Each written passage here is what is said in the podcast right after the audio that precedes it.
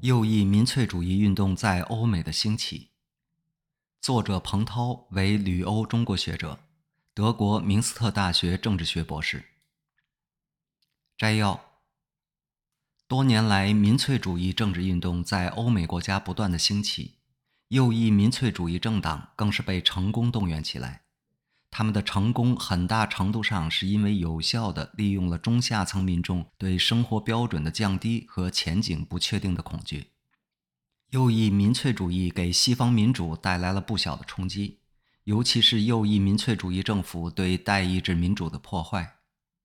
要降低右翼民粹主义者对民主的侵蚀，就得着手消减人们对社会衰退的恐惧。解决结构性问题和克服代议制政治功能失调等，致力铲除右翼极端民粹主义赖以滋生的土壤。一、右翼民粹主义的兴起。几十年来，反对自由民主但表面上很受欢迎的民粹主义政治运动在西方国家不断的兴起，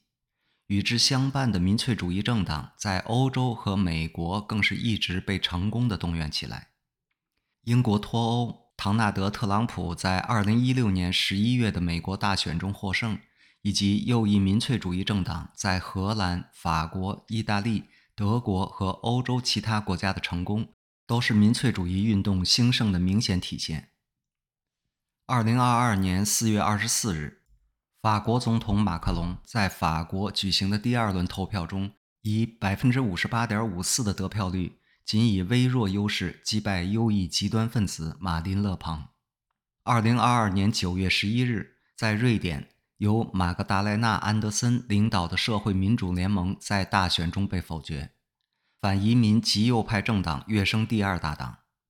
克里斯特森的右翼保守的四党联盟能够获得多数席位，也要归功于右翼民粹主义瑞典民主党的创纪录的成绩。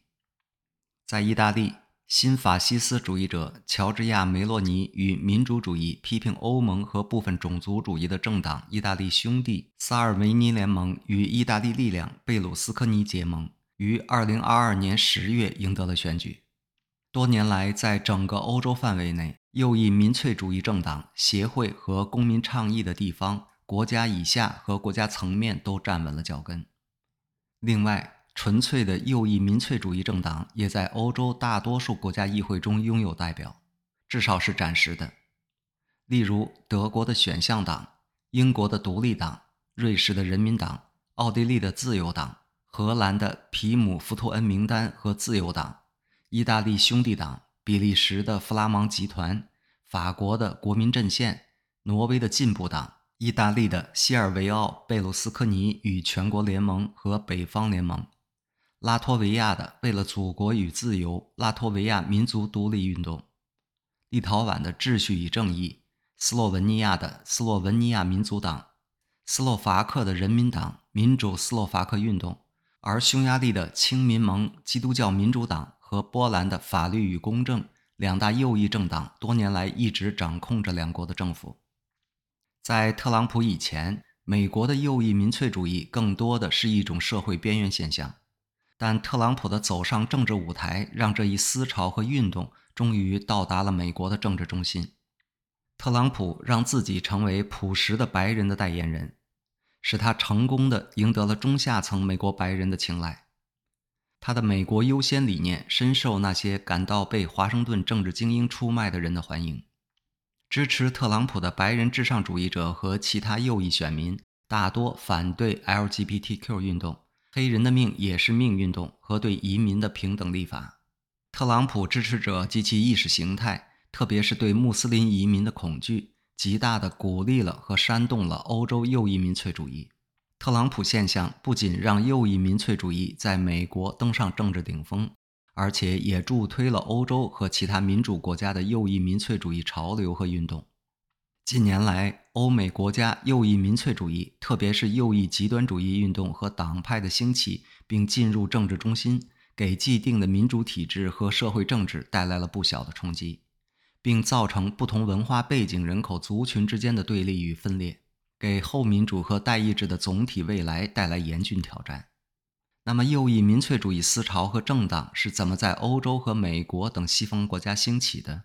其背景原因有哪些？什么叫右翼民粹主义？与其相关的概念和用语，如另类右翼、右翼极端民粹主义等，在意涵上有什么相近或区别？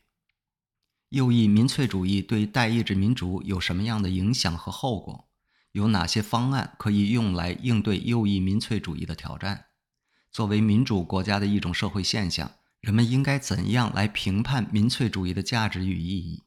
本文尝试着来回答这些问题。二。右翼民粹主义是什么？虽然作为一种政治现象和运动，在西方社会，右翼民粹主义思潮和党派的崛起几乎已是家喻户晓的事。人们通过媒体和选举等活动，对该运动也已有直接或间接的体验。但对该现象予以系统和专业剖析的文章似乎仍不多见，特别是在中文圈里。民粹主义运动或政党。不一定与一个共同且连贯的价值体系或特定的意识形态立场相关联，这让人有时很难确定民粹主义现象，既不容易确认它到底有哪些共同且连贯的价值体系或特定的意识形态立场。但从特征上来讲，所有民粹主义运动和抗议政党也有一定的共同表象与特点，比如他们的核心是人民与精英之间明确的对比。民粹主义都喜欢将自己称为小人物的代表，在政界和媒体，通常亲民、直接民主或迎合当前民意，以及政党将问题简单化和搞投机取巧那一套，也被称为民粹主义。有学者认为，民粹主义可以被定义为强调普通民众的利益、文化特征和自发情绪的政治运动，同时明确结合对统治政治精英的批判。也有学者针对人民与精英之间的对比，将民粹主义定义为一种将社会分为两个对立群体的意识形态，一方面是人民，另一方面是腐败的精英对方。同样，民粹主义者也假设社会分为两个同质群体，即纯洁的人面对腐败、不道德和内心堕落的精英，也就是人民与腐败精英的黑白二分法。另外，“右翼民粹主义者”一词也成为一系列仇外抗议政党的代名词。右翼民粹主义一词在政治学和社会学中被广泛讨论，它通常被贬义使用，但该词在学术话语中尚未有统一的被普遍接受的含义。在美国，右翼民粹主义者有着自己的称谓，即“另类右翼”。该词是美国极右翼活动家使用的自称。美国右翼民粹主义者的宗旨是确保所谓的白人基督教人口的优越性，并保护他们免受多元文化社会的影响。美国另类右翼运动反对社会正义、政治正确、女权主义、多元文化主义和移民，尤其与白人至上的新纳粹主义、反犹太主义和对穆斯林的仇恨有关。它充当着保守主义和右翼极端主义之间的纽带。在意识形态上，另类右翼可与欧洲的身份运动相提并论，他试图让右翼极端主义话题为广泛的社会圈子，尤其是被年轻人所接受。右翼极端主义者及其意识形态在美国另类右翼运动中起着重要甚至核心的作用。右翼民粹主义和右翼极端主义这两个词比较模糊，但相互对应。右翼民粹主义被认为是一种政治现象。而右翼极端主义则是一种针对少数群体或思想不同者的暴力现象，两者都意在破坏社会重要的机构、政府、议会和媒体等，都追求相似的目标，尽管形式或定位不同。右翼民粹主义政党将右翼政治光谱的夸大立场与对民主的承诺结合起来，以民粹主义的方式反对移民，尤其是来自被称为外国的文化族裔。反对被认为有害或具有威胁性的人体和组织，以及国家行政和政治决策过程中被归类为过于自由和僵化的现有结构。此外，他们要求以绩效为导向的社会秩序，对基督教西方的承诺以及对民族文化的身份的保护。这通常与伊斯兰恐惧症和法律和秩序政策有关。与二战后的新法西斯主义和修正主义思潮的右翼政党不同，右翼民粹主义放弃了基于种族理论和民族主义的世界观，提出的不是经典种族主义，而是文化种族主义或反民族多元主义的论点。右翼民粹主义也不排斥民主制度，而是公开或暗中反对多元主义、保护少数和宗教自由等个别因素。反民主、激进的民族主义和种族主义政党一般被归类为右翼极端主义者。他们与右翼民粹主义不能划等号，但有相似之处，而且经常重叠。因为在没有完全放弃其根基的情况下，许多右翼极端主义政党成功地采用了右翼民粹主义的模式，两股潮流之间达成了影响深远的共识。例如，在移民问题和某些族裔群体融入民族国家的问题上。右翼民粹主义者至少持批评态度，而右翼极端分子则从根本上反对。归结来讲，右翼民粹主义运动组织及政党在政治诉求和意识形态等方面有着一定的相似或共同之处：一、反对既有或现存的政治体制、精英和权威；所谓正派或诚实的人民反对腐败的政治统治者；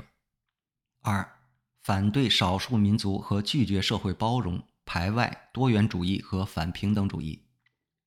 三、由于怀疑移民和社会政治边缘群体特别具有犯罪的倾向，并拒绝遵守法律，因此呼吁对移民采取惩罚性的法律与秩序政策。四、批判全球化和新自由主义，避免对新自由主义和全球化采取一致的立场。三。右翼民粹主义为什么能够兴起？欧洲激进右翼的兴起始于1990年代中期，并动摇了大多数老牌民主党。右翼民粹主义者在欧美国家的成功，很大程度上是有效地利用和煽动了民众对现实社会生活的不满，而这些不满又源于人们，特别是中产阶级对社会衰退的恐惧。人们对未来生活标准的降低和前景不确定的恐惧，是右翼民粹主义政党获得选民认可与支持的动力。因为害怕中等及以下阶层的白人和其他感同身受的人群会为他们的挫败感寻找可以责备的对象，右翼民粹主义者操控这种人性的本能，利用不人道的文宣口号蛊惑或煽动人心，获得人们对其意识形态和政治意见的认同。右翼民粹主义者将恐惧和愤怒引向他们蓄意塑造出来的敌人形象，如移民、穆斯林、新提人和罗姆人，以及那些拒绝劳动和靠社会福利生活的人。他们不去指出人们生活不顺的缘由，并着手解决问题，而是利用这些敌人形象分散人们的注意力。没有人否认在逃亡和移民、少数民族和社会分裂方面存在真正的问题。但令人惊讶的是，有多少的人轻易地相信另类右翼的宣传，而不是帮助受影响的人排除问题。另外，中间派政党对右翼恐惧政治的成功也负有责任。他们推出的一些政策，如提高税收、大量接受难民、缩减社会福利等，不仅把下层阶级抛在后面，同时也影响到中产阶层，这就助长了愤怒和恐惧。为欧洲右翼民粹主义提供了燃料，这种危险尤其在欧洲南部和北部被广泛的感知。因全球化而加速的社会现代化进程带来了巨大的结构变化，右翼民粹政党的成功与此也密切相关。工作条件发生改变，整个经济部门出现瓦解，传统纽带如与家庭、工会、政党和教会等机构的联系开始放松等等。这一现代化进程让很多人成为长期失业和生活贫困的失败者，同时也让那些没有直接受到影响的中产阶级感到不安。他们担心自己的社会地位和生活水准会倒退。由于经济的全球化，民族国家发展经济的能力越来越面临压力，各个国家被迫竞争最佳的区位条件，这往往会降低工资和社会标准。其后果是失业、福利的削减以及贫富差距的扩大。此外，自1960年代以来，在西方社会发生的文化变革，也是右翼民粹主义者选举成功的源泉之一。首先，移民的涌入起到了推动作用。他们让不同族群的文化区分凸显出来。其次，以前占主导地位的传统秩序观念，逐渐被各种新的生活方式和后物质主义价值取向所替代。在全球化过程中，人们感到自己的文化和个人身份被剥夺了，不安与危机感陡增。支持或倾向于右翼民粹主义政党的选民，大多数是经济上直接受负面影响的所谓现代化的失败者，对社会衰退的恐惧，加上在政治上无能为力，没有既定政党和政客作为自己代表的感觉，使得社会中的某些群体接受了民粹主义的信息和意识形态。从这个意义来讲，右翼民粹主义政党的选举成功，并不直接源于经济和文化的现代化。而是源于左右主流温和派政党在危机中作为政治体系传输带的失败，在争取多数选民的竞争中，温和政党无法说服人们他们代表与右翼民粹主义不同的政治理念，因为在意识形态上越来越相似。结构性的变化使执政的温和党派更难履行其作为民主竞争的代表机构和承担者的传统职能，而且他们将决策责任。转移到跨国际和跨国家机构，如欧盟，也导致其合法性链越来越长，透明度越来越低。执政党对此做出的反应是，将其政治的呈现和媒体表达与自己技术官僚的现实脱钩，而选民会注意或察觉到这种矛盾和错位。这样毫不奇怪，一个缺乏执行力、迷失于自己措辞的政治阶层的形象就被广泛的接受了。同样，对于中欧和东欧来讲，社会结构性的变革也是促成其民粹主义兴起的原动力。柏林墙倒塌后，中欧、东欧国家指令下的社会主义开始崩溃，导致公共生活自由化、政治民主化以及经济市场化。这些变革对社会造成了损害，使诸多后共产主义国家的转型未能顺利进行。这也就为民粹主义在中东欧国家的孕育和兴盛提供了温床。两千年代中期，中欧和波罗的海一些国家在巩固自由民主方面取得了成功，但由于社会政治转折来得太突然，政治路线有了新的方向，对民粹主义政党的支持越来越多。以匈牙利和波兰为例，那里的民粹主义者试图通过将自由民主制度缩小到纯粹的多数投票。来使自由民主制度失去合法性。日益增长的民粹主义与日益增长的失望之间存在着密切联系。在中欧、东欧，人们对经济改革的成功越来越失望，尤其是对后共产主义国家出现的新精英。一九九零年代的新自由主义经济改革导致的不平等，以及社会和文化的快速变革，加剧了人们的迷失感和恐惧。这种经济社会文化的变化，使曾经处于优势地位的群体感到处于不利地位。民粹主义宣扬的让国家重现昔日辉煌的承诺，对那些想恢复他们曾经享有的特权和地位的人来说，无疑是具有吸引力的。四、右翼民粹主义对民主的威胁。长期以来，右翼民粹主义给西方民主带来了不小的冲击和潜在的威胁。但从中期来看，反对党形式的右翼民粹主义尚未或不会对民主制度构成致命的威胁。然而，意大利、奥地利甚至匈牙利和波兰的例子表明，右翼民粹主义政府完全可能对民主政治造成令人担忧的后果。右翼民粹主义隐藏的最大危险在于破坏政治制度的共识特征，并因此阻止对所有社会群体的包容。危险更在于。因为既定民主制度本身存在缺陷，右翼极端主义在不同程度上要求建立一个由专制领导人控制的国家。拉丁美洲或东欧历史上的民粹主义运动表明，民主化了的国家也存在着向专制国家转变的危险。其中，俄罗斯由民主转向威权，既是一个典型的范例。由于右翼民粹主义政党在一些国家获得执政权。欧洲统一的基础越来越动摇，欧盟似乎正处于下行的自动扶梯上。英国2021年退出欧盟仅仅是个开始。2021年10月，波兰总理马特乌什·莫拉维斯基放弃承认共同规划的基本共识，使欧盟陷入危机。波兰不想再承认欧洲法律的优先地位。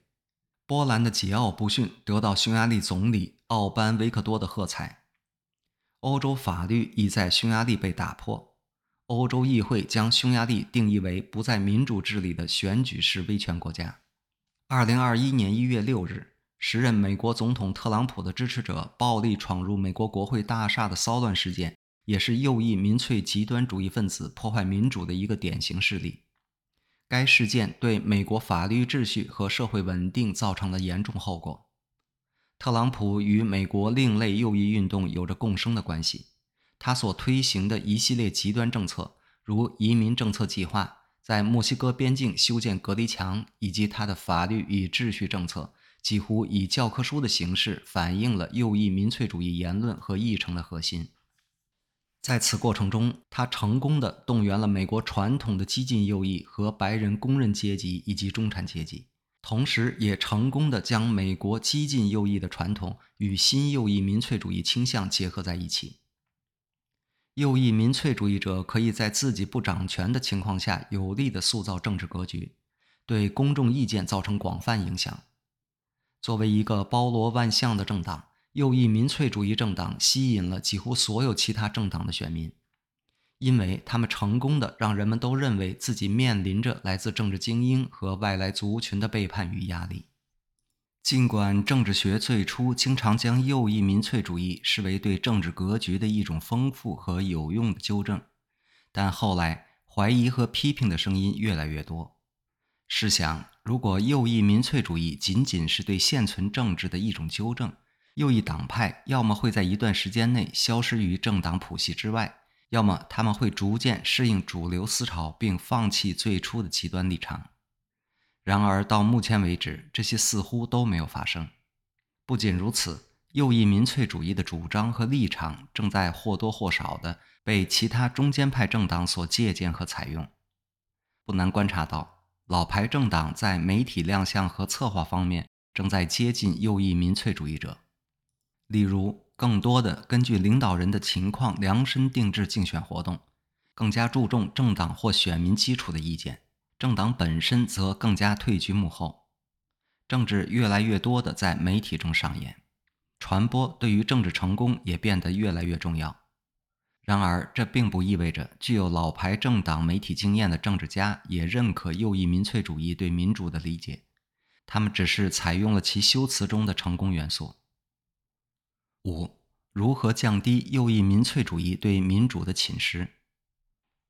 欧美国家若要降低右翼民粹主义运动和政党的影响力及其对民主的侵蚀，就得从促成其兴起和成功的根源上着手。尝试着找到消减他们的方案和办法。虽然导致欧美右翼民粹主义成功的因素是多种多样的，而且在不同的政治、经济和社会文化背景下的成因也不尽相同，但是欧美各国的右翼民粹主义者在意识形态、行为方式和政治口号等方面却有着一种相同的特点和共同之处。